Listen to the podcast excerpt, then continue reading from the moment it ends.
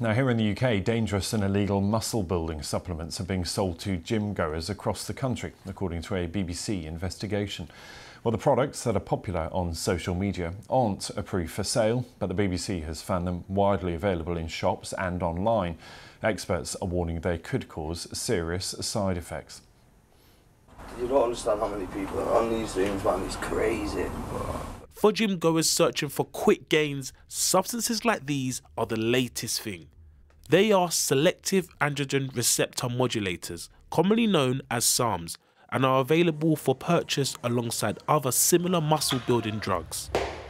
In a quarter of a mile, turn right. But none of these are approved for human consumption anywhere in the UK, and it's a criminal offence to sell them as such.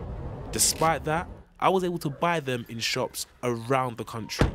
So somebody mentioned SARMs to you. Yeah. SARMs are brilliant. I mean, big stores won't sell them. Small independent store like me, we can sell it because we can still get away with it. We're not, Yeah. we're not on the radar, so to speak. So I've been training for around six months now, Right. but I'm just nothing's happening, kind of thing. Have you heard of SARMs? They've been researching these, one because they've got zero side effects, There, you what you want to be yeah, Oh, yeah. well popular. Forty-five quid, one in the morning, sweet, one at yeah. night.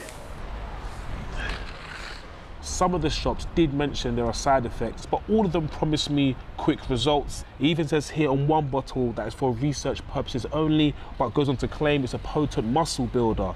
Now, none of them list any health risks, but medical experts warn these drugs are dangerous with potentially serious long term side effects. Reese was 20 when he took unapproved muscle building pills marketed as SARMs to help with his weight training. About, I'd say two weeks in, that's when I started to feel the side effects, so it was pretty quick.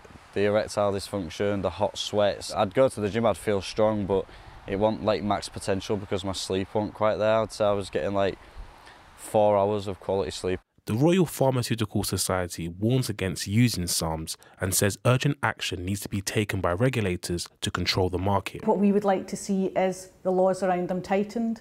We would like to see better control over them and an acknowledgement that they are not being used for research purposes when they're being purchased. The Food Standards Agency and Food Standards Scotland, in response to our investigation, said SARMs and similar drugs are not authorised for sale in the UK and should not be taken. They also said consumers should report businesses selling these substances to them or their local authority. We asked the shops we visited for a response. Not all came back to us. Those that did expressed confusion about the regulations. One told us they have now stopped selling all SARMs and are seeking guidance from the Food Standards Agency. After his experience, Reese now thinks there are safer ways to get results at the gym. They're not researched enough, you don't know the negative effects. There's a lot of ways to do it naturally, so like in, increasing your knowledge on your training, your nutrition, getting your nutrition a lot better. Um, I wouldn't recommend SARMs to anyone, and those that are currently taking SARMs now, I would say stop. The latest there on that BBC investigation into those muscle building drugs available in many places across the UK.